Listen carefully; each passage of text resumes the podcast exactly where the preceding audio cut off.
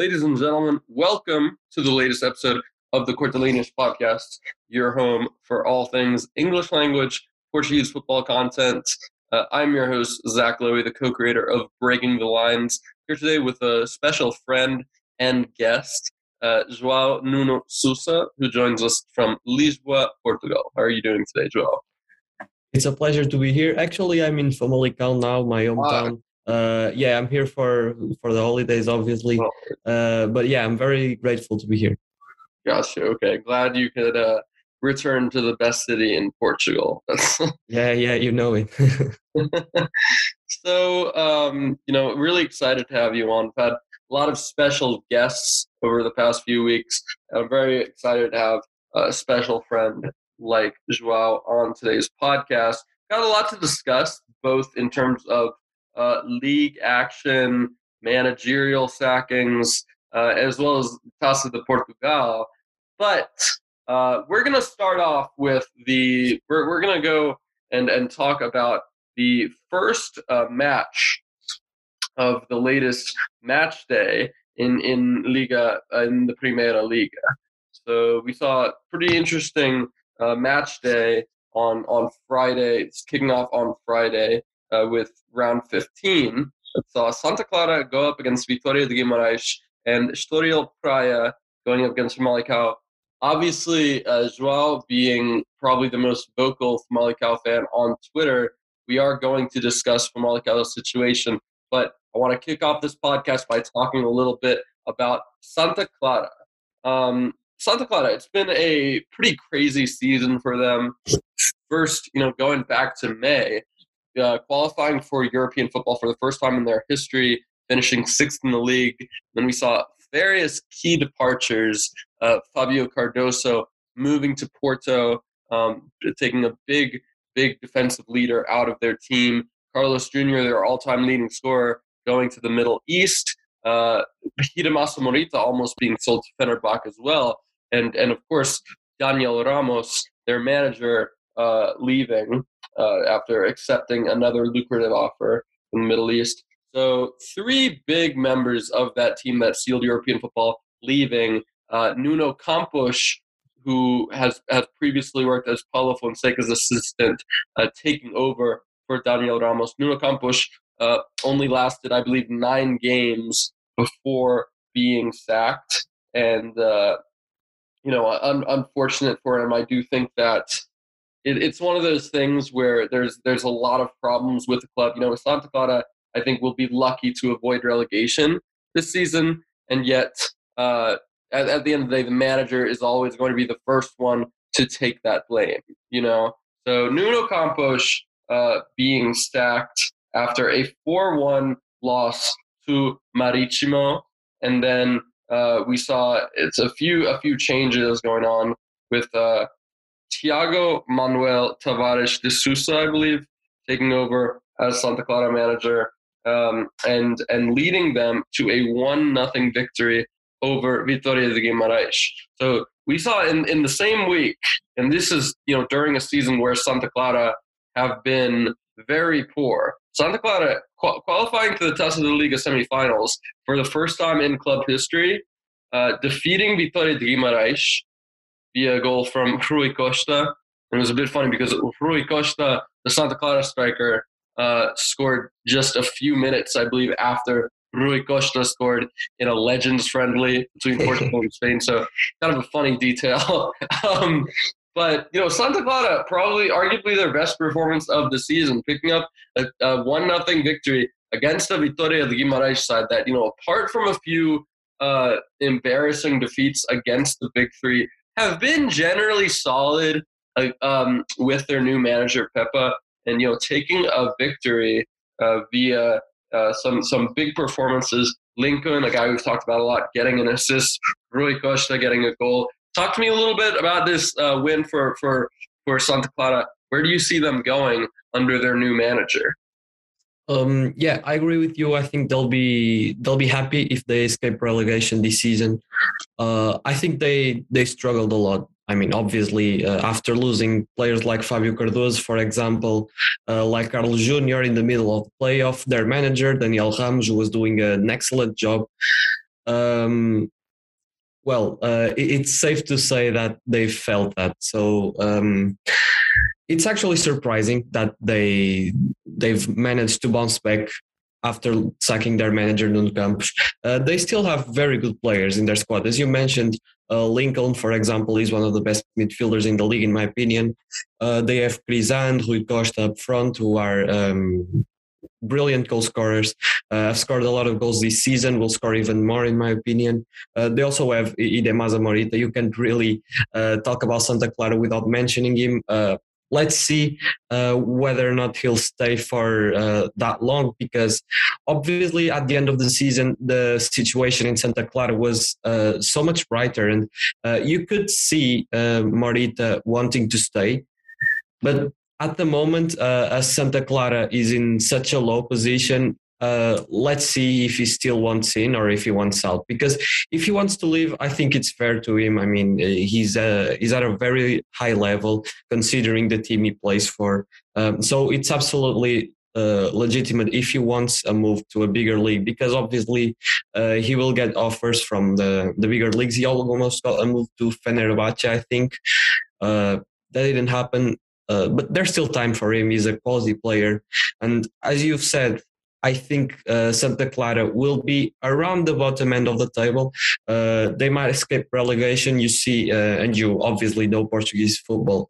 You know how tricky it is to be in that end of the table. Um, you win a couple of games in a row and you go from the 18th position to the 13th or 12th.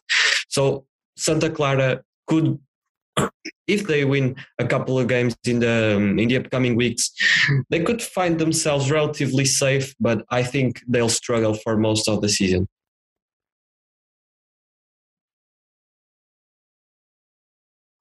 Absolutely agree with that. I think Santa Clara are going to be lucky to stay up and avoid relegation. Uh, now, getting into what shall we say the main course um, of today's episode. I, I, obviously, as I was saying, Joao is a big Famalicão fan. Uh, lived in Famalicão pretty much his, his entire life, apart from yep. these past few months in Lisboa. Um, so I wanted to have Joao on for a while to discuss Famalicão because, you know, for me, they have been one of the biggest disappointments in Portugal this season. I think that um, I would not consider Santa Clara a disappointment personally obviously they've been they've had a huge decline from last season but looking at the departures that they've had I, it's hard to expect more. So I would put Famalicão as one of the biggest disappointments so far alongside Paços de Ferreira as well as Moreirense. Um, I don't know if, if you'd agree with that Joel but you know for me it, it has been very very very bizarre. I mean this is a squad that should be competing for European football and yet uh, been kind of bizarre. So, you know, Friday's match between Famalicão and and uh, and Estoril Praia, it, it was very interesting because going into this match, you know, after the fun after this fun little match between Vitoria and Santa Clara, you had a feeling that this could be the final match for both managers because Bruno Pinheiro, after a phenomenal start to the campaign for Estoril, for this newly promoted Estoril side, looked very close to taking the Besiktas job. Obviously, Besiktas, a club that regularly plays in European competition, a club that has a much higher budget, um, a historic club, it would be hard to blame him for leaving Estoril and taking that job with Besiktas. Ivo Vieira, on the other hand, uh, caught in plenty of pressure after three consecutive defeats uh, uh, between Portimonense, Gil Vicente, and Benfica that saw Famalicão uh, concede 11 goals and score just one. So a lot of pressure on Ivo, not so much pressure on Pinheiro, but you did get the sense that, you know, e- even if Estoril, if, if Estoril were to win, and this could very well be the final match for both managers. Uh, so, so th- there, we've set the stage. Okay. Now, Famalicão, I thought did something quite quite interesting. They've they've done something where you know, I, have been I've been saying that they should experiment with uh, for for quite some time. They went with a back three.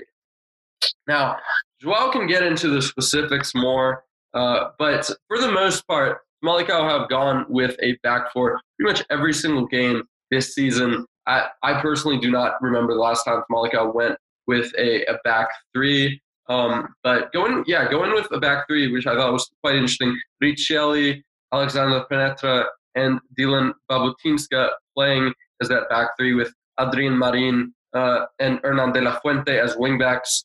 I guess you could call it a back five if you'd like, uh, depending on the positioning.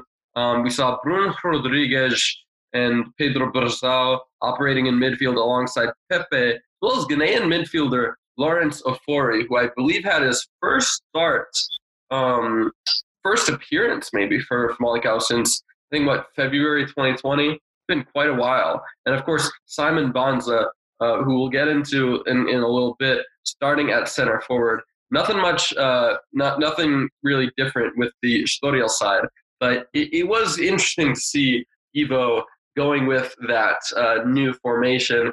Talk to me a little bit about about that formational change, Joao. What did you think of it? Do you think that could be potentially a long term uh, solution for Famalicão going forward? What, what, did you make of, of that performance? How they did?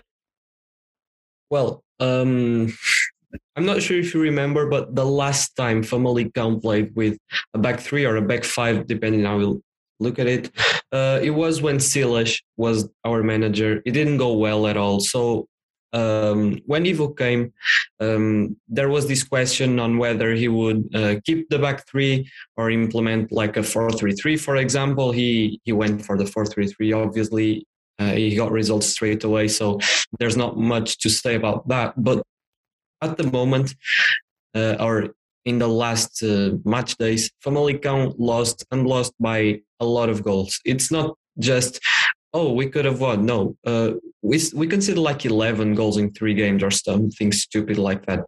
So um, we obviously needed to fix our defense and. All credit to Ivo to try the the back five. Um, he didn't really have time to train uh, properly uh, how it should have been because it's difficult for managers to implement a new system uh, in only a week. It can work sometimes. Uh, Famalicão could have easily uh, won that match. Uh, they didn't, so Ivo ended up losing his job. But I think if he had tried that system a couple of weeks earlier, um, maybe he could have achieved some results. But the truth is, uh, I think the main reason why he he opted to to change to a back three or back five was to simply to have an extra man. But Famalicão didn't uh, exactly defend that much better, in my opinion. I think uh, Famalicão obviously had the advantage of having an extra body uh, in the defensive line, and obviously that helps a lot with uh, covering other players, uh, with the safety itself. It gives to to the whole team really. Um, but it wasn't an organized team. And when you're not organized, you'll have trouble. Uh, we you can play with a back four, a back three, a back five. If you're not organized, and Famalicão was not organized at all. Uh, we have actually struggled a lot against Estoril, which is uh, on the other end a very organized side. Bruno Pinheiro has done an excellent job. Um, as you've said, you cannot blame him for if you wanted to take the Besiktas job, uh, it would be a step up and a deserved step up for him. Uh, he ended up not going there, but uh, at the moment, uh, Famalicão is in a very different position. Obviously, you've got sacked. Um, my main concern actually was uh, if Ivo gets sacked, who are we getting? Because uh, I'm not sure if I'm the only one who does this, but when my manager is in danger of being sacked, I go on Transfermarkt and I and I look at the mm, the managers who are free. Uh, maybe it's just me, but uh, I didn't look uh, at many managers who could be doing better than Ivo was doing at the time. So I was a bit afraid of what Famalicão was going to do if they were to sack Ivo. Uh, well, I was asleep when it did happen, so uh, I got the whole news um, at the same time. So I got the news that Ivo got sacked, and I got the news that Rui Pedro Silva got appointed uh, to the new job. Obviously, I couldn't uh, tell you who Rui Pedro Silva was, but since I looked at his face, I oh, he was Nuno's assistant manager. To be honest, I like this approach of bringing an assistant manager of a manager who has more experience, um, an assistant manager who has been there for a long time and wants to try something new for his career, wants to step up. And to be honest, the Famalicão, they have had a, a huge success with that before. Uh, as you remember, João Pedro Sousa was Marco Silva's assistant, and well, uh, everyone knows how it went with him. We almost got European football with João Pedro Sousa. Let's hope uh, Rui Pedro Silva can do the same. At the moment, uh, I don't think I can judge him that much because Rui Pedro Silva um, was an assistant manager, so you don't have a lot of work of him to to judge him about some assistant managers um, are very good at what they do, but they don't have the the capacity to to be the main man. Uh, Rui Pedro Silva seems to to be going in the right direction. You've seen some changes in Famalicão's latest game. It ended up um, with Famalicão getting knocked out of the cup. Unfortunately, uh, I'm still I'm still very mad about that. Obviously, um, well, I'm used to it really, so it doesn't hurt anymore. Uh, but uh, Rui Pedro Silva has shown a bit of progress uh, in relation to what Ivo was doing. And interestingly, he didn't opt for a back five. He went for a back four again. And he went much better. Uh, he dropped Netra, who was uh, committing some mistakes in the last games, but uh, Dylan Batubinsika and Riccieli, who I've been very critical about, but has actually uh, been doing a pretty decent job uh, when he's been called up. Uh, so all credit to him at the moment. The result wasn't nice, but I think Famalicão was much better than Portimonense. Uh, I just want to point out something. Uh, Ivan Jaime was arguably Famalicão's I'm not saying better, but most capable player. Um, and he was left in the bench for the majority of the matches in the last one or two months, which is something that I cannot understand because I can understand if you if you don't like uh, a player like him to be in the middle, so you play him from the left, for example. But if you leave him on the bench, uh, you're saying you don't need your best player by quite some distance, and that's uh, that's a very dangerous thing to do. And if you if ultimately uh, played paid a very high price for doing that, um, obviously Junior, our goalkeeper, uh, has been in a very uh, in very bad form lately. Uh, Famalicão conceded in pretty much every shot uh, that the other team had taken. So uh, Junior needs to do better. Against Portimonense, it was the same thing again. Uh, Portimonense didn't have a lot of shots on target, but they still scored. Um, we had a lot of shots, but we didn't. So that has to change because I think Famalicão is not as bad as the results uh, make it look like. I think uh, Famalicão is obviously, as you said, a big disappointment this season uh, points wise, results wise, uh, even if you look at the table, we are pretty low in the table. Uh, but if you look at the exhi- the exhibitions we are making, uh, I think we should be a bit higher up the table. Uh, there were some games in which we shouldn't have lost, but we ended up losing uh, because we couldn't finish our chances and we ended up making mistakes at the back. but other than that, I see a, relatively bright future. Um, obviously, remember last January when we signed like seven or eight players, um, and they are almost all of them. They entered in the starting eleven, and they made a difference uh, to the end of the season. So I'm expecting uh, a couple of players at least to come in in January and and change the whole thing because it's heavily needed and results are also heavily needed because this team uh, is capable of doing much better and uh, well, I think it will eventually. Absolutely. Here's what I don't get, Joe. I mean, Famalicão coming off a very poor run of form, uh, they get a draw against one of the best teams in Portugal this season, and that somehow results in Ivo Vieira losing his job. I just don't understand uh, the reasoning for that. You know, it's, it's reminded me of, of a few other managerial sackings in recent years. I mean, looking at Daniel Farke uh, losing his job as Norwich manager after, I think, picking up the first uh, Premier League victory for for Norwich in quite some time. Uh, Slaven Bilic is another Premier League manager who I think lost his job after drawing to City. I just don't get like for me when I saw the news that Ivo Vieira was getting sacked, it seemed like right decision, wrong time. I don't understand why Ivo would get the sack after a positive result. You know, let's agree, it was a positive result for a Famalicão side that is frankly in crisis. Uh, switching up to a back three, I, I just don't, I just don't get the timing.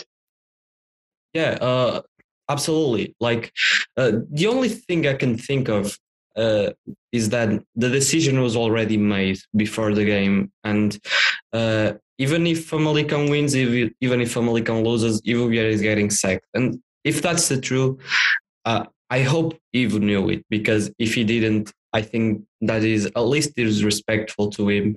Uh, you can blame Ivo for a lot of things, but you cannot uh, disrespect him. He was always uh, a frontal person, a very honest person, uh, and obviously uh, he doesn't win you games, but uh, Ivo Vieira was one of the few managers I've seen um, as a fan um, in Famalicão that was respected by basically 100% of our fan base because he was such a, an honest person. He would give his face to the fans if things gone wrong. Uh, he would take the blame for himself, uh, even if it wasn't uh, his blame to take. Uh, so he was a very honest person. He was a big man, a big person.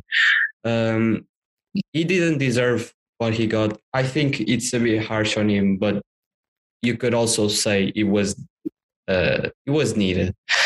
Uh, and you saw that Famalicão uh, in the in the last game against Portimonense showed a different attitude, a different uh, willing to to win, and that's something that they were not getting with Ivo. Uh, I agree with you. It was not the um, the best timing. I thought the best timing was actually uh, right before uh, the Benfica game, but also uh, getting a new manager when you're facing Benfica in a couple of days uh, is not very good for your team. Usually, it's not very good for the manager. Uh, you're kind of burning game already.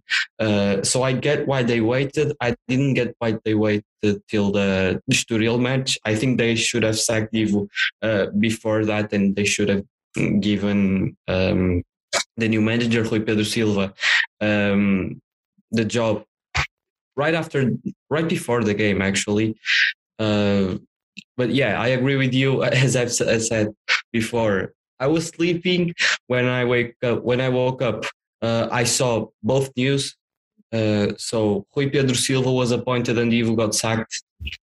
So it was obviously a surprise for me. I was actually expecting him to get sacked if we had lost that game, but uh, knowing we would we would draw that game, I didn't see why. I didn't really understand it at the time, but I guess it was something that needed to be done sooner or later. Absolutely. Uh, it seems like we are back to square one. Ivo Vieira came in uh, to the Famalicão side in March uh, with the club bottom of the table, led them to a very respectable run of form that saw them even challenging for European football at the end of the season. But you know that that's that's over with and gone. So it is a shame. I do think Ivo will get a good job uh, in in Portugal or even abroad. We'll see what happens with that. Um, but you know, moving on to to to to what's next for Famalicão. Not just talking about their manager, because you know, looking back to last January, because Famalicão had had a very poor start to the season last season, and and I would say that their business in the January transfer window uh, helped turn that turn the club's form around, bringing in Manuel Ugarte, who we'll talk about a lot uh, later on uh, from from Phoenix in Uruguay, bringing in the likes of I think Ivo, uh, Vinagre from Wolves, and an absolutely massive signing uh, for them.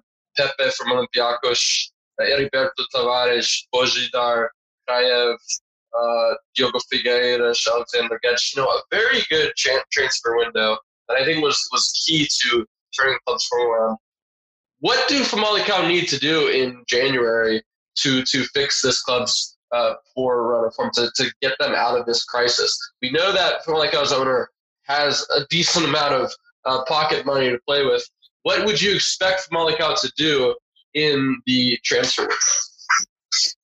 So first of all, I think, as I've said, we need a couple of players. I don't expect us to sign ten or eleven players like we did last season, uh, but I do think uh, we'll sign a relatively good number of players to make a difference right now because that's the only point of signing them at the moment. Uh, if it's not to make a difference at the moment, there's no point. I do think uh, last season was a bit of a strange case because with COVID, I think uh, what the club was trying to do was to have a bigger squad to play with. So uh, even if some players were infected, we could have uh, a relatively competitive side to play with. So I kind of get that. Uh, but this season, I don't think we'll buy that much, but I do think we'll buy players. Um, position wise, I think we need a goalkeeper to compete with Junior. Uh, the second goalkeeper has been Dalberson, but he's not. He's completely out of this depth, in my opinion. Uh, he doesn't have the quality to be in Primeira Liga any or anywhere near that. Zlobin is a very good goalkeeper, in my opinion, but for some reason, uh, Ivo Vieira never trusted him. He's been playing for the under 23s a couple of times. I would like to to see him um, playing again for us. Uh, I think he deserves a chance. When he arrived, he made a few mistakes, and obviously, when you are a goalkeeper, you can't really afford to make mistakes because your team will concede goals. Um, but yeah, I think he's not that bad, and he, he should have been given another chance. But since he doesn't really count in terms of uh, competing for the number one spot, I think we should get a new goalkeeper to compete with Junior. Uh, as I've said, Junior is not in the best form. Uh, he's been conceding a lot. He's not been making very good saves. Uh, he didn't save a penalty in the penalty shootout against Portimonense. So I think he needs competition at least. Not saying that he needs someone to take his place uh, clearly, but he needs someone who will compete with him for that place and re- require him to be at the highest level to play week in week out. I also think we could use a right back. Um, Diogo Figueira is injured at the moment. I'm not sure for how long he will be injured for. I don't think he's been good enough. He started the season fairly well, but lately he's not been very good. Hernan de la Fuente uh, is considerably considerably uh, better attacking wise with the ball. He's very good. Uh, he, he wants to attack a lot defensively. He lacks something. Uh, so i think i can see us going for a right back uh, center backs if we were going to stay with the back three uh, we should need more players but if it's a back four we are fine. Left back uh, adrian marin that uh, has made that spot his so we don't need that either. What we do need in my opinion is a center midfielder because obviously our main starters in the midfield are uh, P- uh, Pepe, and Ivan Jaime or Brazão as the number 10. But the truth is, we don't really have uh, we don't really have an option if Pepe and Pickel are not available or uh, if they are not the best option for that specific match.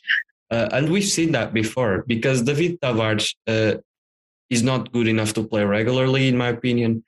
Ofori uh, is not good enough to play regularly, in my opinion. Uh, Andre Ricardo is another. Uh, he's more of a number ten, but he's not been playing as well. Uh, Benny for the from the under 23s, Bernardo Silva, uh, who came from Feyenoord, uh, will be um, will be going to the first team squad uh, in January, I think. Uh, but I also don't think he's like a, a solid option. Uh, so I think it's crucial that we sign a number eight, uh, a center midfielder, because uh, both Pickel and Pepe are better as a as a number six, but we don't really have a good number eight. So if we were going to sign anyone, um, and I think we are, is a number eight, a goalkeeper, and if we if we can a right back or maybe another striker because uh, Pedro Marques has been uh, out of form a lot. He's been with injuries. Uh, he's not played much this season. Uh, when he played, he didn't look bad at all. Uh, and Banza has been amazing, probably our best player. Um, but yeah, I think we should sign two or three players. And I think if we sign them, they should have the quality to start easily. Absolutely. I'll be honest, I'm surprised you did not mention the center back because I do think that center the center of defense is one is another big issue for Famalicão. I haven't been that convinced with uh, Penetra, Penetra, Alex Nascimento, Riccieli, um, and uh, Dylan Batubinsika.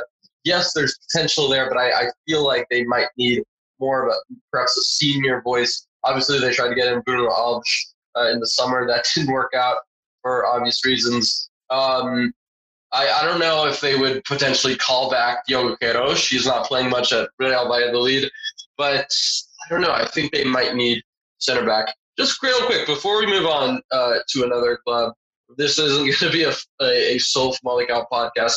Um, what, what have you made of Simon Banza? I would arguably, I would say he's arguably been uh, your best signing and, and a phenomenal striker so far. Talk to me a little bit about Simon Banza. Yeah, uh, first of all, let me just um, uh, comment on that Diogo Queiroz thing. I think he's a He's a good prospect, but he would not fix our issues. As you've said, if we were to sign anyone, it would be someone to have a strong voice at the back, someone with a bit more experience. And Diogo Queiroz uh, lacks experience, clearly. Uh, he's not been playing much at Valladolid because he doesn't have that experience. He's been making mistakes after mistakes. Uh, and as a center back, uh, same thing with the goalkeeper. You can't really afford to make those mistakes. Otherwise, you'll pay uh, a very hard price. Um, so Simon Banza has been, in my opinion, our best player this season, let alone our best signing. Uh, he's been the striker we were missing since we sold Tony Martinez to Porto. Uh, he's good um, turning his back to the goal he's good um, connecting with the teammates. He's good. He's a brilliant finisher. Um, you can simply uh, shoot it up, and he will probably pick up the shot and uh, play to someone else. He would. He's very good, uh, and apart from being very good, he's a very complete striker. Uh, he seems intelligent. He's strong. Uh, he's not the fastest, but he doesn't need to be.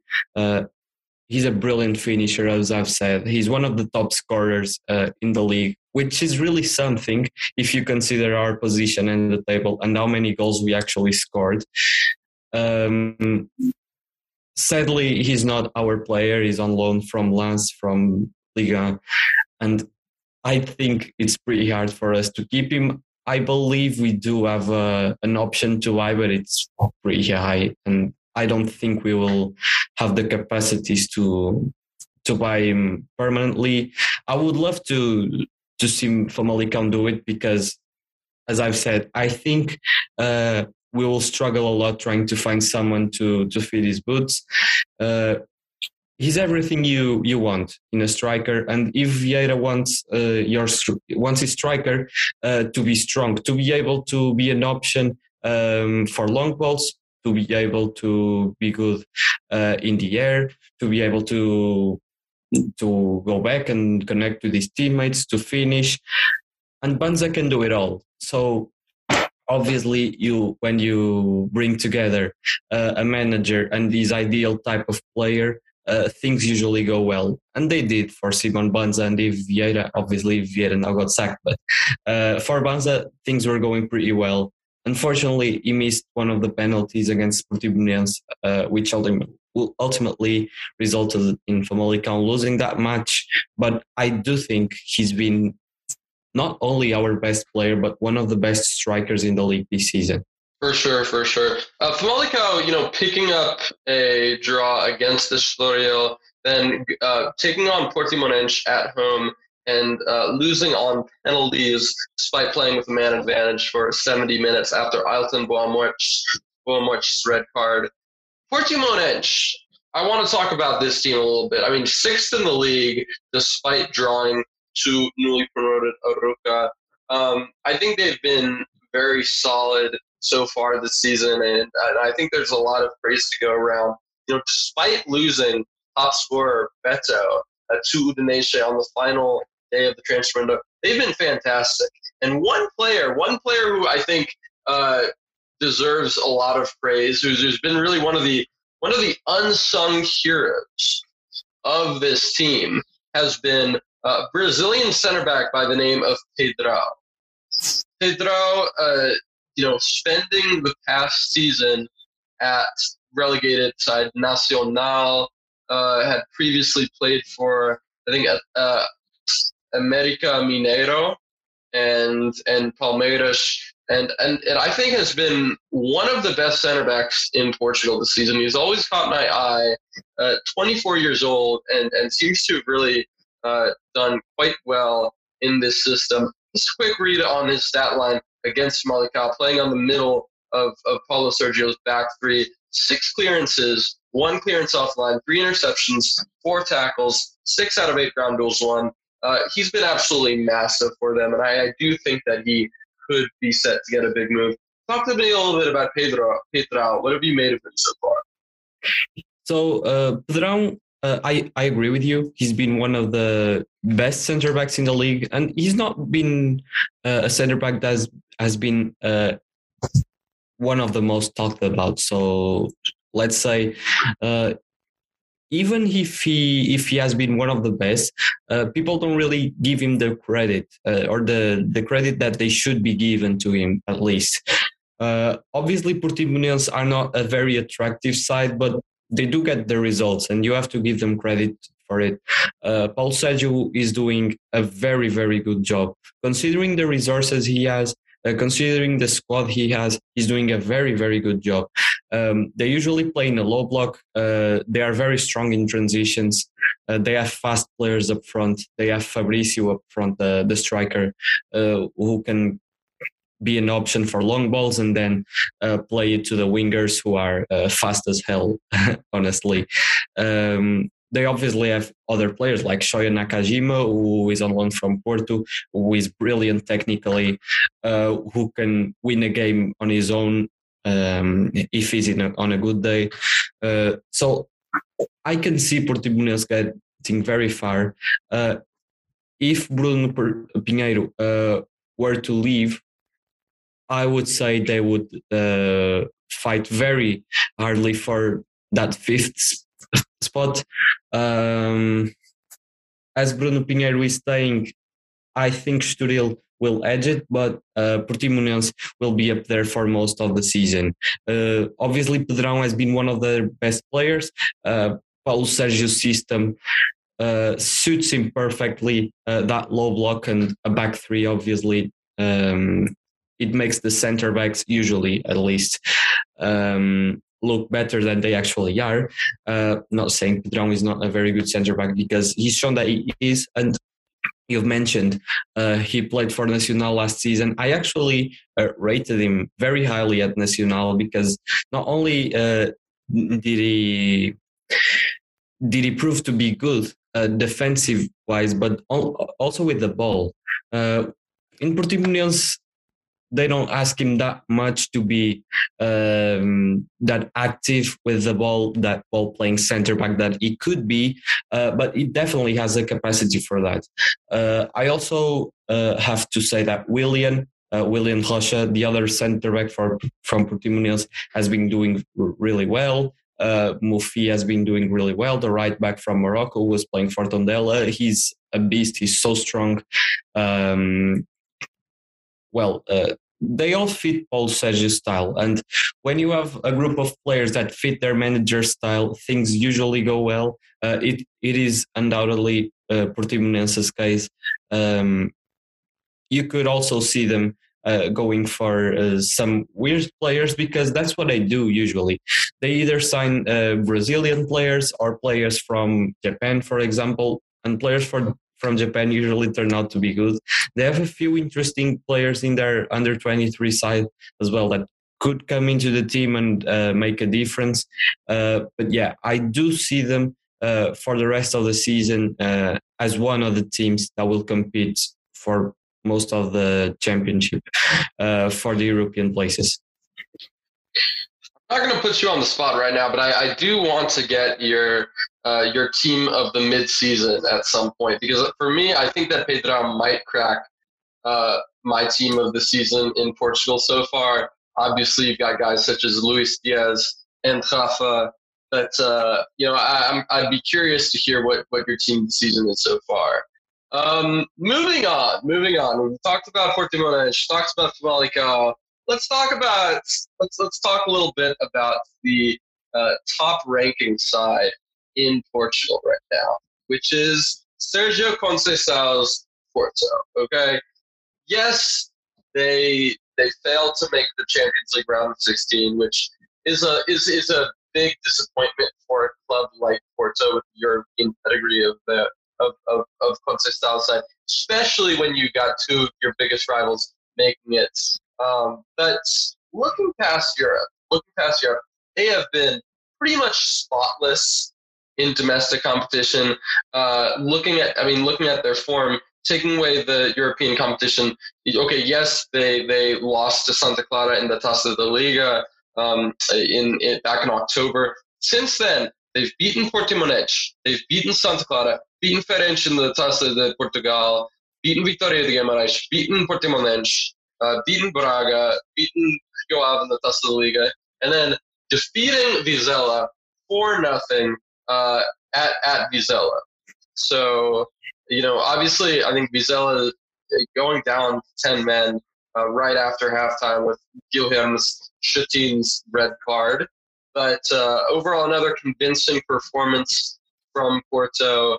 Um, Luis Diaz, Luis Diaz continuing his fantastic run of form. Uh, Otavio as well, doing doing fairly well with a goal and an assist. Um, yeah, you know, a strong result from Porto. Uh, you know, Vizela are not the obviously not the toughest team to beat, but you can only beat what's in front of you.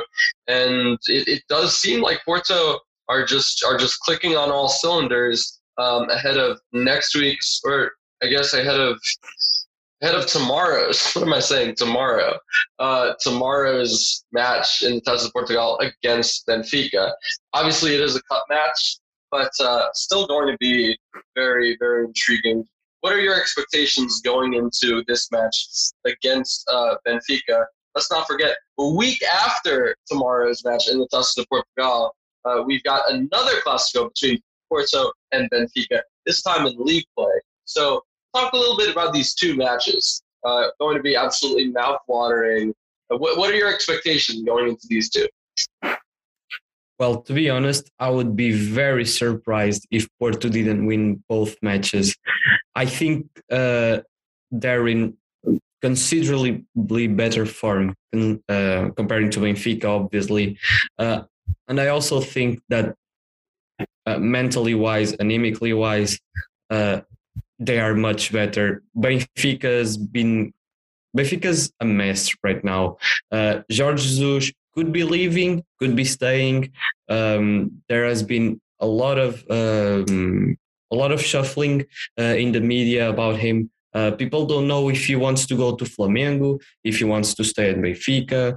Um, he obviously has is not the best communicator. He's known for that, but um, Pedrinho, uh, who was actually uh, playing for Benfica last season, now uh, at Shakhtar, uh, said that he was not the best motivator. He would uh, scream at his players during training. He would tell them not to not to do something else. So he would scream at them if they didn't do exactly what he wanted, uh, and obviously that kills their confidence.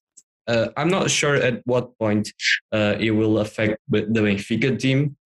Um, obviously, they are professionals they shouldn't uh, be affected that much, but I think Jorge Jesus will be affected.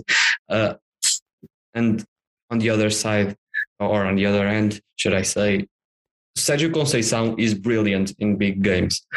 He didn't go through in the um, the Champions League group, but he was very close to to doing so. Uh, and I think he will go very far in the in the Europa League because uh, those are the kind of games in which he's absolutely magnificent, magnificent. Uh, tactically, in those games, strategically, uh, he's very very good, and he he almost kills the opponent before the game even started. Uh, and apart from that, as you said, Porto has been flawless in the league. Um, Vitinha has been amazing. Taremi has been amazing. Otavio is a brilliant player as well. Uh, and of course, Luis Diaz, uh, the player of the season by quite some distance. Uh, and Benfica will have a very hard task uh, dealing with all of them. Uh, Benfica is also um, does also have some players on very good form. Rafa, for example, uh, and even Darwin. Uh, Darwin is not a very tactically gifted player. Uh, however, he's been scoring loads of goals, and that's ultimately what you want from a striker. Uh, he'll struggle against Porto, but I think he can make a mark because Porto obviously will play uh, with a higher line. And Darwin can benefit from that. He's a player who likes to attack the spaces in behind, and if Jorge Jesus is smart enough, and I think it will be, to um, make Darwin attack those spaces and play balls into those areas. Uh, he has players like João Mario and even Weigl with the capacity to to do so. I think they will be able to work Porto, but Porto is much better, a much better team in my opinion. Uh, because all of those things that have been happening in the past few weeks and the past few days as well, because Benfica is also um, well, uh, it's where the all the spotlights are pointing at because Jorge Jesus uh, is still a question mark at the moment. Uh, we are not sure if he will leave to Flamengo. Today there was some kind of a war on social media because uh, some people were saying he was leaving, some people were saying he was was staying, but not very clear. Benfica was not very clear either. Uh, what what is confirmed is that he met uh, the Flamengo board, and that uh, by itself is very uh, very dangerous for Benfica because if your manager uh, one or two days away for from a big game is meeting with another club's owners, I think you should be preoccupied, and Benfica are most definitely very worried about that situation. Let's see how it goes tomorrow. Absolutely. Segueing me into my next question. Um, you know, we've talked a little bit about, in, in Cortellini's season, talked a lot about what is Benfica's best attack because they have spent an enormous amount of money on their attack uh, over the past few seasons since since Jorge Jesus came in, and even with you know Pedrinho um, and and Luca Waldschmidt leaving just one year after after arriving to the Estadio Luz, still got a wealth of options in attack. Uh, such so much so that likes of you know Rodrigo Pinho, who was one of the league's top scorers last season for Marítimo, uh, has barely played. Um, Gonçalo Ramos, a top top talent, has barely played as well. Let's take a look at the the, the attacks that, that that Benfica have gone with since the start of December. Against Sporting, and the loss against Sporting, they went. George Jesus went with front three of Rafa Silva, Everton Cebolinha, and Darwin Nunez. Obviously, that resulted in a 3 1 loss uh, against Dynamo Kiev, crucial match to, to seal their progression into the round of 16. Went with Rafa Silva, uh, Roman Yaremchuk, and Pizzi. Okay, that resulted in a 2 0 win. Famali Famalicão, 4 1 win, uh, saw Darwin Nunez back in the starting lineup and and, and getting a hat trick uh, on the le- on the left side of attack. Haris Seferovic um, starting at center forward, and Rafa Silva once again. You can discount the Colvilla match uh, against Tuscaloosa because obviously you know, that was a lot of heavy rotation. But Benfica's recent 7-1 victory against Marítimo saw uh, front three of Rafa Silva, Roman Yaremchuk, Darwin Nunez. That resulted in a 7-1 victory against a Marítimo side that had been doing fairly well, uh, beating Paços de and Santa Clara, as well as drawing to Boavista. I'm curious, what do you think? You know, two matches over the span of a week. I, I don't think that George Jesus will be rotating for either of them, given the fact that you know you, they're not going to be playing once every uh, three or four days, right? You got a week, a week to rest. So assuming no injuries, assuming no suspensions, I think that George Jesus is going to go as the strongest team. What do you think uh, his front three is going to be for, for these matches, Joel? Well, uh, as I've said earlier, Benfica can really benefit from having Darwin uh, up front, not necessarily up front, but in, in the front three. Uh, because, as I've said, Porto is a team that likes to play with a very high uh, back line. And Darwin is a very quick player. He's not technically gifted.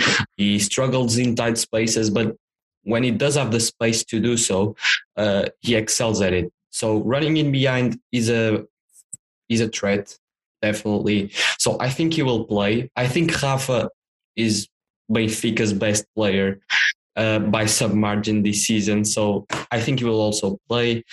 Uh, I'm not certain about who the third man will be. Uh, I would say it will be either uh, Everton Cebolinha or Yaremchuk. They are very different players, obviously. So it depends on um, what's the strategy that Jorge Jesus uh, is going for for these matches.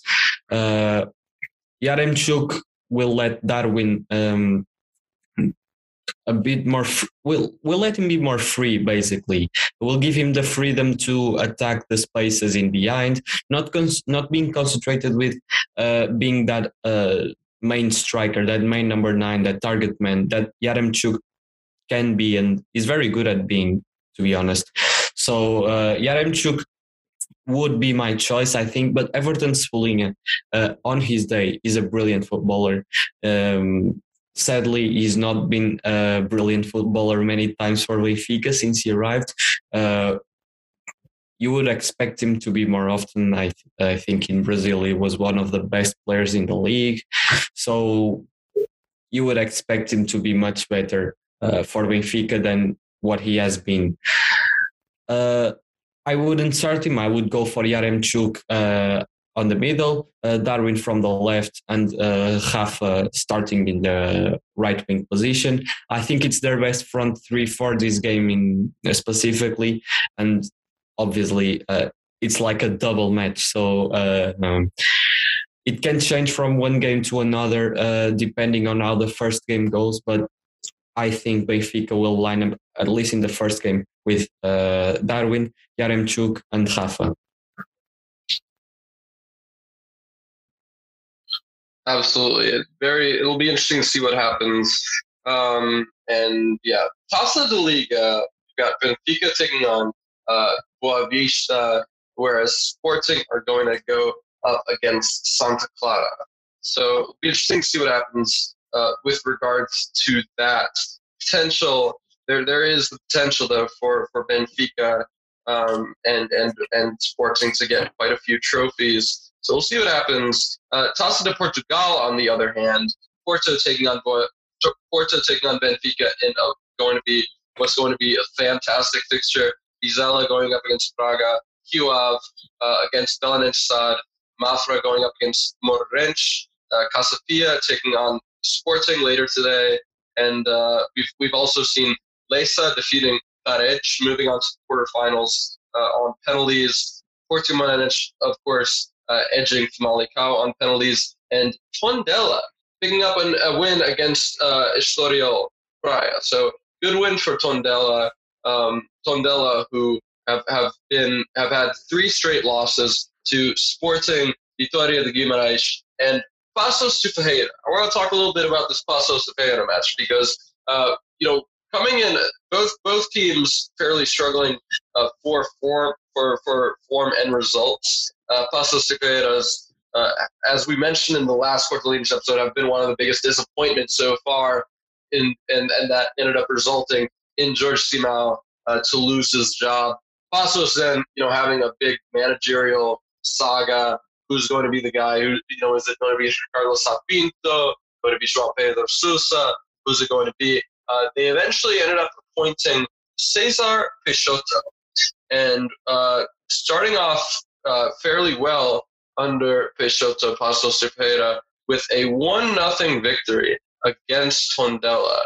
Um, that saw a penalty from Denilson and uh, giving giving the edge to de Ferreira. Should be noted that you know Tondela had 12 shots to Paços' nine, 54% possession to uh, Paços' 46, nine shots on target uh, to Paços' five, but still picking up an important victory uh, for for the Beavers. Going up against Santa Clara next on December 30th, then uh, matches against Benfica and Famalicão and Boavista. Talk to me a little bit about your expectations for this Paços side under Peixoto. What do you think really needs needs to change for them to get back to where they were last season and, and fighting for European football? I'm actually very interested to see how Cesar Peixoto does with Ferreira. He's someone who I think uh, does have very interesting ideas about football, uh, but has struggled when he was uh, well, when, whenever he got a chance, he struggled to get good results. Uh, obviously, he's like a public figure in, in Portugal, not only because uh, because of his managerial experience, because of his um, coaching, uh, because of his playing career as well, uh, and other things. So um, he's a big name. Uh, will he be up to the task? I think that it will be interesting to see him have uh, the resources Paços has because um, although it's not the best side in the league or not even remotely close to that, it does have some very interesting players. Um, they have Stefan Eustáquio, who somehow didn't leave this season. Uh, I think he will leave soon, but how he's still in playing for Paços is almost a miracle for the Beavers. So um, it will be very interesting to see how they do. Uh, Antunes, uh, Vitorino Antunes, who played for Sporting, uh, is also a very competent player. Uh, Maracás has been a brilliant centre back this season, one of the best in the league, actually. Uh, he, he actually has been uh, last season as well under Pepa. Uh, they're a very interesting side. Uh, Will they be one of the best teams in the league? Uh, obviously, excluding uh, those competing for the title. Uh, I'm not sure. I think it's still a bit soon to to talk for sure about this Paços Ferreira side, uh, because as I've said, uh, Cesar Peixoto uh, is still um, someone who's making his first steps into his managerial career. Uh, as I've said, I like his ideas. I think he's someone uh, who can have a pretty decent career, but it, it didn't start well. Uh, so let's see how it goes. I think he does have the, the capacity to do so. Uh, I would give it like two or three weeks to see how they do until then, and then I'll obviously I'll be able to give um, more a better opinion uh, based on those games. But from from what I've seen, uh, from now. Oh, by the way, Nuno Santos, brilliant player as well, uh, the midfielder on loan from Benfica. Um, but yeah, uh, I think they'll be around mid-table for most of the season. Uh, I don't think they'll be in a relegation battle. Uh, I think they will easily sack Cesar Peixoto if he starts getting bad results, which is uh, relatively likely to happen because of his past. But uh, we shall see. Uh, it, it's a very hard one with us. Absolutely. We'll see what happens with Paços de Ferreira. Um, so Saturday's matches saw Portimonense share the points with Arouca, Tondela losing to Paços de Ferreira from a late penalty from Danielson, and Sporting taking on Gil Vicente um, in, in, a, in, in a fairly controversial match, I would say. Uh, Pedro Gonzalez getting booked after seven minutes due to time wasting. Kanya Fujimoto taking uh, one, of, one of the standout performers of this Gil Vicente side, uh, getting sent off in the 12th minute. Then 10 minutes later, Luis Neto getting sent off as well. Both teams down to 10 men by the 22nd minute mark, uh, heading into halftime 0 0. Uh, but then we saw Nuno Santos, who came on for Pablo Sarabia, um, who came on for Pablo Sarabia uh, you know, in the 31st minute, getting the getting scoring for them. Uh, of course, we also saw Pedro Gonçalves uh, having his penalty saved, but Sporting eventually taking a 3 0 victory uh, from goals from Nuno Santos, Gonçalo Inácio, and Daniel Bragança. Um, so, you know, adverse circumstances for Sporting and, you know, some, some boneheaded mistakes. I don't think you expect a veteran like Luis Santos to make that mistake. And I think that Ruben Amorim will send that message. We'll have him sit out a few games uh, just to just to tell him that you know that is not acceptable as a sporting player. Sporting though, you know, a lot a lot to take from this performance. Daniel Bragança coming off the bench in the 77th minute um, and and having a phenomenal performance, really, um, showing just just how good of a player he can be on his day. But that midfield pivot, the midfield double pivot we saw with with João Palhinha, uh, still still uh, still fairly recovering. Uh, coming coming Palhinha did come off bench and and replace Manuel Ugarte, but the starting double pivot was Manuel Ugarte and Matheus Nunes. You, João, as a sporting fan, I know you must have a lot to say about quite a few of these sporting players, uh, Pedro Gonçalves, uh, Vinagre, but I'm curious to hear your thoughts on Manuel Ugarte. He's been, you know, kind of brought into the sporting team amid Palhinha's injury and done quite well, I must say. Yeah, um, I actually always believed in him and how uh, in in how we would uh, be able to make the jump, uh, let's say to to Sporting. I think his attitude is fantastic. I think he's a very hardworking player. He's a smart player. Uh, he's a very strong player for his age. He looks very experienced, uh, but he's not. So he, it's kind of weird with him because uh, when you see him play, he looks like a 30 year old, someone who's been at the game for years and years and years. And well, uh, the truth is, he has been playing for quite some time now. I think he's made his debut uh, for Fénix at like 15 or something, which is crazy if you think about it. So he has got some uh, some games under his belt, but the way uh, he's been able to adapt uh, first from Uruguay to to Famalicão and then uh, from Famalicão to Sporting has been absolutely amazing. Uh, the start was not easy for him at Sporting. He didn't play much. I think uh, until Palhinha got injured, he only had like he, he didn't have much, minutes. He only started once, I think. Uh, so people were uh, were not very confident about him. But the truth is, uh, since Palhinha got injured, he made it that spot his. And even with Palhinha coming back, I think you will have to to work a lot uh, to play again because Ugarte has been absolutely amazing.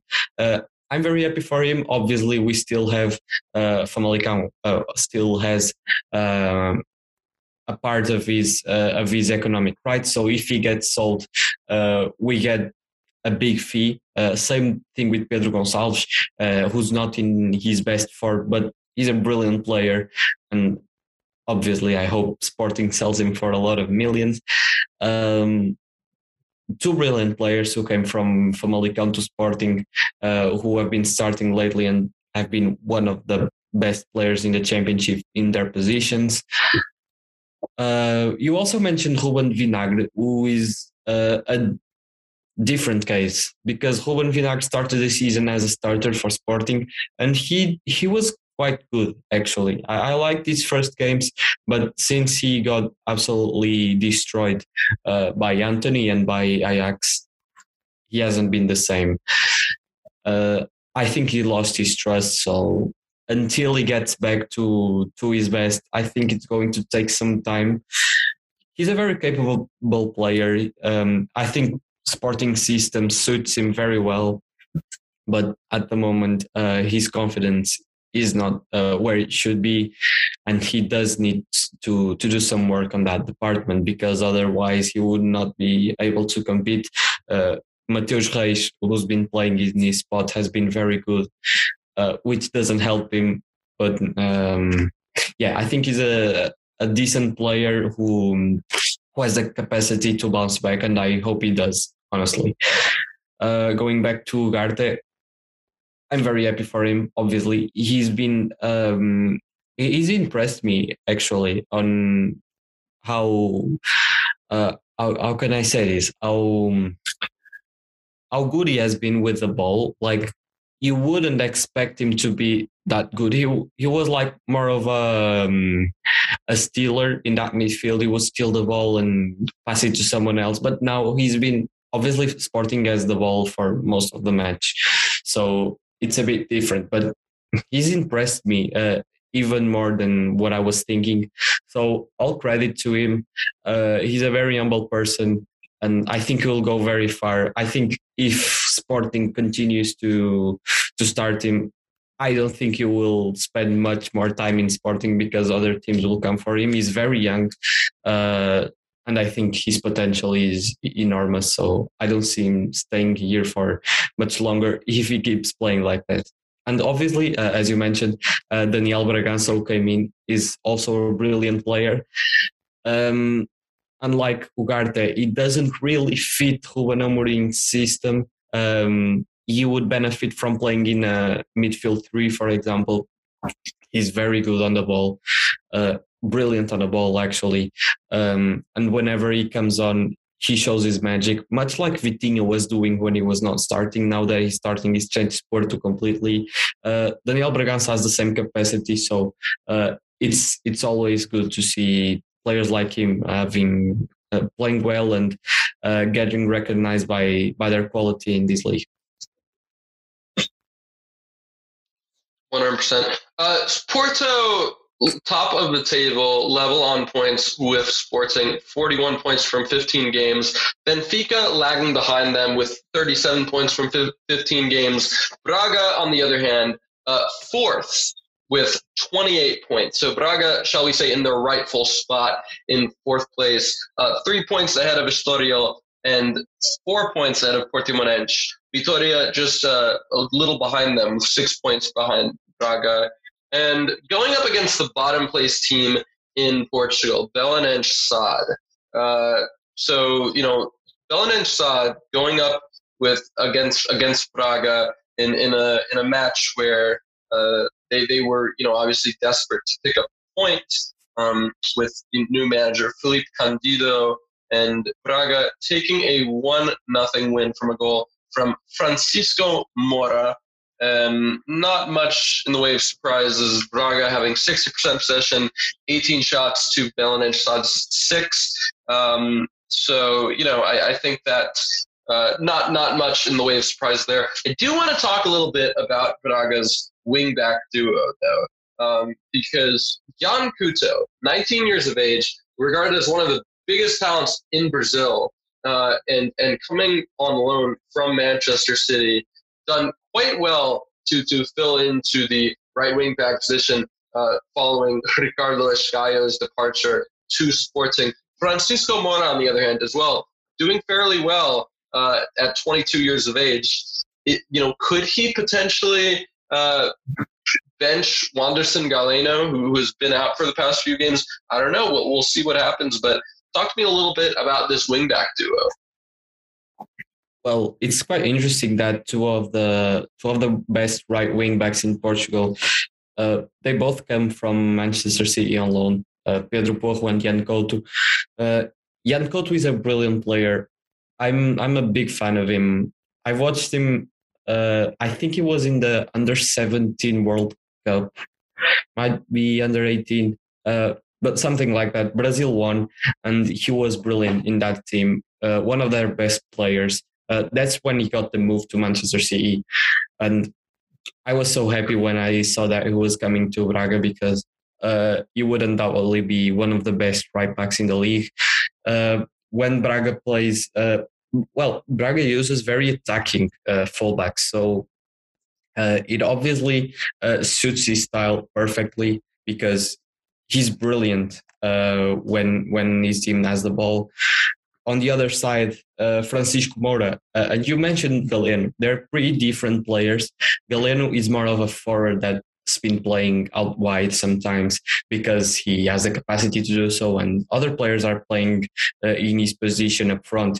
Uh, so I think he will early bench Galeno, but he'll probably move in forward if he gets more playing time. Francisco Moura was actually one of the biggest talents in Portugal until he got uh, a really bad injury. Uh, he made it made him stop for a long time. So sadly, uh, he didn't uh, he didn't keep progressing um, the same way he was.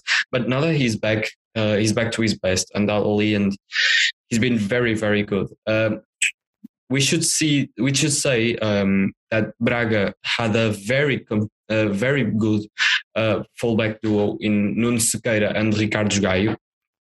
Uh, and in such a short amount of time, they've managed to to find their successors. Uh, all credit to Braga, all credit to Carlos Carvalhal and his team because they're doing so well with these young players because they're very young, both of them. I think they're both 19 actually. Um, and it, that's it. You have to give them credit. I don't think they'll stay in Braga for for a long time. Uh, same thing I've said about, about Ugarte. Um, yeah, they're, they're, very good. Uh, good thing that you mentioned them. Uh, talking about Braga in general, uh, people have talked about Braga as um, a team that is considerably worse than the big three, and fairly so. They're not been up to the standards. Their goal is to compete with the those three clubs, but they just don't have the facilities for that. They don't have the capacity to for that, and so they should be happy uh, to to finish fourth this season. Um, there actually has been some talk about Carlos Carvalhal leaving the club. I think he's a very good manager. I'm not sure who could who they could find. Uh, well, now if Vieira is available, so maybe they'll go for him. If Carlos Carvalhal leaves, because Flamengo, uh, Flamengo's board is in Portugal looking for a manager, and they won't leave without one. And uh, Jorge Jesus was obviously their main target, but Carlos Carvalhal is also a, a very a very valid option for Flamengo, and I think he's interested in, in the job. So we could see him leaving Braga in the upcoming weeks.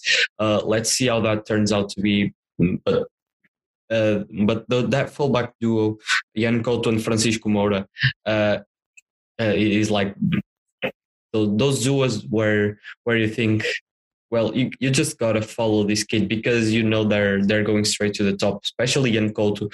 Francisco Moura, I have to see more from him, but I from what I've seen, he's been brilliant. Uh, so yeah, I think Braga uh, has two very good players in Francisco Moura and Yan Couto.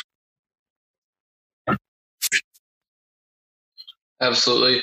Um, so with with regards to Belenenses SAD, before we move on to final gun, uh, do you think with regards to Belenenses side and Filipe Cândido's side, uh, is there any hope for them to stay up in Portugal's top flight? Well, they don't have fans. They don't have a very good structure. Uh, they don't have one of the best squads in the league. They have some interesting players, as uh, any team does in Portugal. Uh, but I think they'll find it very hard to win games they'll play Famalicão. So uh, two teams that are fighting for points uh, to save their lives. Uh, it will be interesting.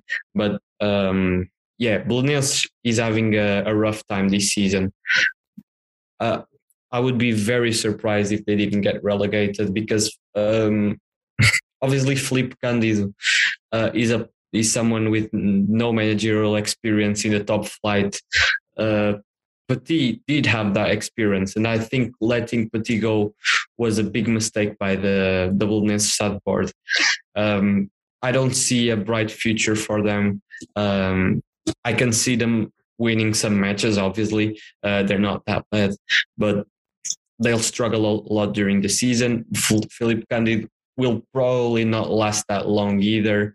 Uh, so yeah, I I think uh, Belenenses will struggle for almost the remainder of the season and uh, and will probably end up in Segunda Liga. Petit, as you mentioned, getting sa- sacked uh, in October as Belenenses SAD manager. I did think that was a bit harsh, given the fact that he he kept them up, did fairly well with limited resources last season. But getting sacked by Belenenses in October, taking over as Boavista manager at the start of December, uh, getting a draw against Maritimo, losing 2 nothing to Sporting, and uh, picking up two very impressive results with a 5 1 victory against Braga in the Taça da Liga, as well as a 1 0 win against Moreirense. Uh, so, you know, talk to me a little bit about uh, this this Boavista side under Petit. I mean, I think that uh, João Pedro Sousa was doing fairly well there but uh, you know, we'll we'll see what happens with with his situation. He left Boavista uh, to accept a lucrative offer. Still has has kind of wound up in purgatory there. Hasn't hasn't taken the offer yet. But Petit stepping in and, and doing fairly well with a squad uh, fill, filled with a lot of really interesting, talented players such as Peter Musa, Reggie Cannon, Nathan Santos, Yanis Hamache, who grabbed the goal against Moreirense. Um, I'm curious, what are your thoughts on on Petit's impact so far at the Estádio do Bessa? Yeah, uh, changing from João Pedro Sousa to Petit is quite a radical change. Uh, they're totally different managers. Uh, João Pedro Sousa wants to play a, a more positive football, um, a beautiful football, if you want to call it that. Uh, Petit is a more uh, old style manager, but a very a, a very good one. Uh, his results talk for themselves. He's he gets results whenever wherever he goes. Basically, uh, he wasn't getting them at Belenenses, but he didn't really have time to do much more. At Belenenses, she does have a really good team. As you said, uh, they have really interesting players in uh, Reggie Cannon, uh, Nathan, uh, Musa, Peter Musa. Uh, also, players like Vukotic, I think, are really interesting. Even Sebastian Perez.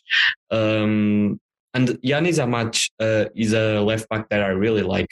a French player who's been scoring goals as well.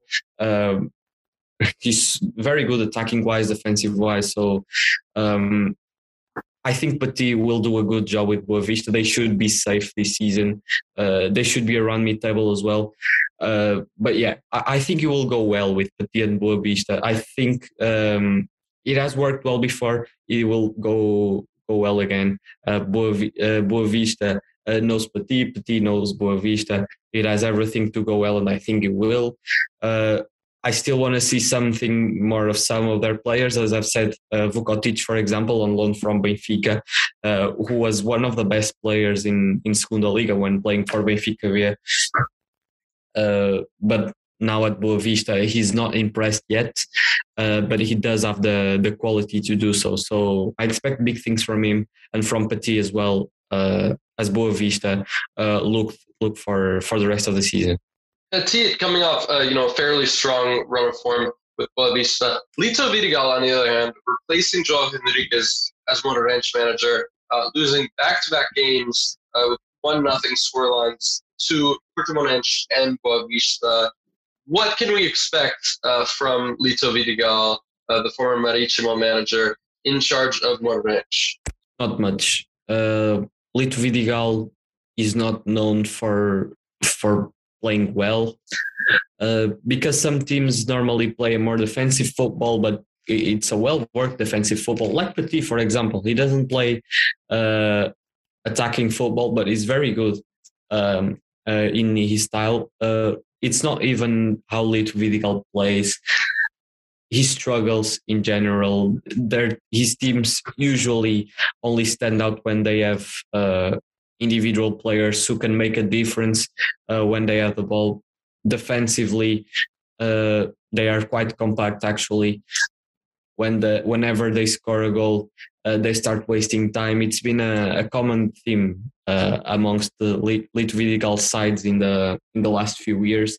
This year it seems like the same. Moreirense, a bit like Belenenses, is not one of the best squads in the league. Uh, so it will be a very hard task for for Lito Vidigal. I don't think he's the man for the job. I think he will be sacked uh, probably in a month or two. I mean, if he keeps losing, I can see him losing his job his job in the upcoming weeks because Moreirense uh, like sacking managers is one of those teams in Portugal uh, that doesn't have much patience when it comes to to their coaches. Uh, so I don't see Lito staying for that long, and yeah, they, they'll struggle for the season. Uh, they'll struggle during the season, should I say? And uh, if they don't strengthen their squad in January, um, they will have a hard time staying up, and they'll probably end up being relegated. Uh, and that's one of the things that uh, kind of uh, doesn't worry me that much about Famalicão is that even though Famalicão has been uh, quite bad this season, there there are some teams that are even worse. So I don't think Famalicão will get relegated because of that. I see Moreirense and Belenenses going down, for for example. I think uh, uh, although they're they're doing a relatively good um, campaign this season, they'll end up uh, in the bottom places of the table as well. Uh, I'm not sure if you want to talk about the Arouca next, so I won't uh, go any further with them. Uh, so yeah, these teams in the um, in the bottom end of the table will will struggle a lot this season, and it's, it will be interesting to see who goes down. But uh, for now, it looks like Moreirense and Belenenses uh, will have a very tough time. Absolutely. We'll be very interesting to see what happens with the relegation fight. Without any further ado, we're going to close off today's episode with uh, the talent of the week section. And I'm going to go with a 23 year old midfielder who has been one of the biggest sensations in this entire uh, campaign in Liga Portugal. His Name's Andre Franco. You may have heard of him if you have watched, uh, if you've listened to Cortelinhas. Uh, Andre Franco spent pretty much all his youth career with Sporting's Academy uh, before joining Estoril in 2018 and uh, has been absolutely fantastic for them. Helped help them uh, ascend to the Primeira Liga last season, and, and has been an absolute sensation under Bruno Pinheiro. I think that Bruno Pinheiro, you know, remaining in charge of Estoril, great news for for really all neutrals, for anybody who likes to watch good football in Portugal. But above all, I think it's good news for Andre Franco. He's picked up four Man of the Match awards this season against Arouca, Portimonense, Santa Clara, and Famalicão. If you haven't yet, go to the uh, just go to the highlights of the Famalicão uh, match and take a look at Andre Franco's assist to Chiquinho, uh, two of the brightest talents in this Estoril side, Chiquinho and Andre Franco. Uh, it is absolutely should they should hang it up in the Louvre. I mean, just phenomenal placement and uh, precision he, he's been so good for Estoril, and, and I do think that he has a big move coming uh, if he continues this form. We saw how Miguel Crespo, after a very impressive uh, season uh, to, to lead them to promotion, Miguel Crespo earned a move, uh, earned a move to Fenerbahce. I would expect Andre Franco to even get a perhaps an even bigger move because he's been fantastic for them, and uh, he has actually one of the highest uh, in terms of direct participations and goals, one of the highest numbers. Rafa Silva leading the way with 19, Darwin Nunez and Luis Diaz right behind them with 15, Mehdi Taremi at 12, Ricardo Horta at 11, Andre Franco coming in with 10. Uh, so very impressive from the 23 year old. Uh, just, you know, I mean, obviously, talked about him a lot on the show, but he's he's just so good. And I think that, uh, I, I don't know, I, I would I, I wonder if there's potential for a Seleção call up. Um, you know, I, I think that he might need to take a move soon because Fernando Santos, uh, frankly, does not care about players who are who do not play in the big three in Portugal. But uh, he's been fantastic, and and against Famalicão, I can tell Joao is is is about to cry right now uh, for me telling talking about how good he was. But uh, two assists against Famalicão, four key passes, uh, three out of four successful dribbles completed. Uh, like I said, he's been fantastic for them. What have you made of Andre Franco, Joao?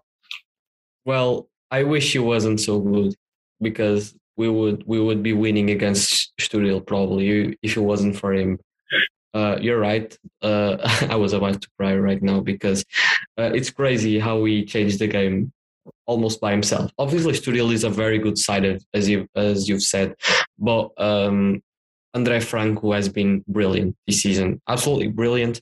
Uh, when Miguel Crespo left, uh, he obviously took uh, took that leadership from him. I, I, it's difficult to explain, but he looks even better in the Primeira Liga than what he looked like in the Segunda Liga, which uh, is kind of weird. And obviously, uh, playing around uh, Francisco Geraldo, for example, Romario Baró, uh, it helps him a lot. And I do think he will get a big move uh, in the near future. I think they will probably get some offers for from him in January. So let's see if he stays for the rest of the season. Obviously, I'd love him to stay because uh, it's fantastic for our league if we can we if we can keep these talents here. Uh, but he's playing so well that uh, I find it very hard that no one's looking for him. So I can see one of the big three actually going for him, or even Braga, um, because he's just so good. I, I completely agree with you. Absolutely. Do you have a pick for talent of the week, Joel? It's sad because I would pick him as well.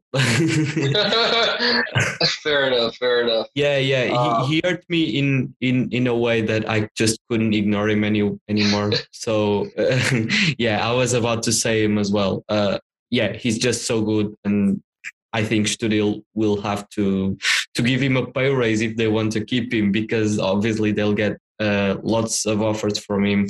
And Crespo has moved to Fenerbahce, and he can move to a, a club of the same size, undoubtedly.